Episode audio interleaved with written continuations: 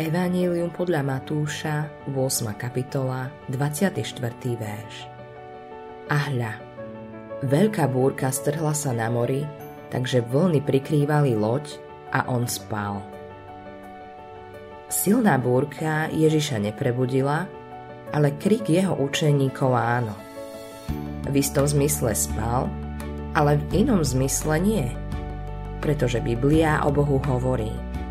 Nie, Nedrieme a nespí ochranca Izraela. 121. žalm, 4. verš. Toto je krásny pohľad na Ježišovú ľudskosť a božskosť. Čo môže byť ľudskejšie ako spánok po dlhom pracovnom dni? A čo by mohlo byť božskejšie ako napomínať búrku a pozorovať, ako o chvíľu neskôr ustane? Ježíš povedal svojim panikáriacim učeníkom. Čo sa strachujete ľudia malej viery? Evangelium podľa Matúša, 8. kapitola, 26. verš.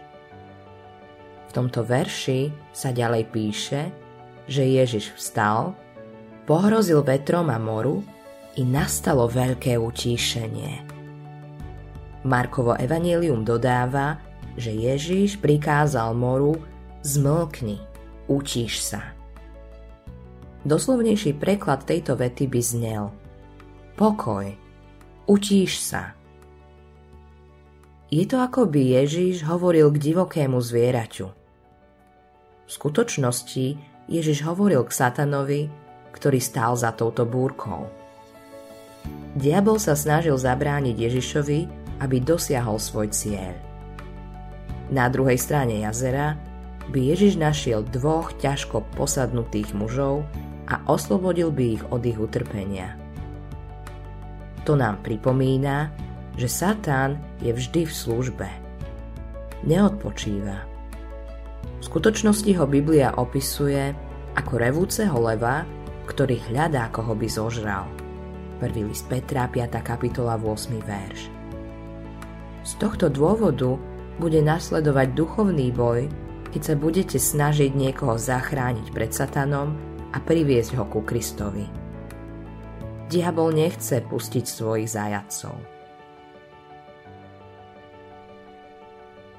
To nám pripomína, Ježiš učeníkom nesľúbil, že cesta bude hladká, ale povedal Prejdime na druhú stranu.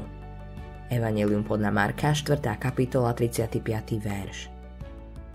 Rovnako Biblia hovorí, že Boh dokončí dielo, ktoré v tebe začal.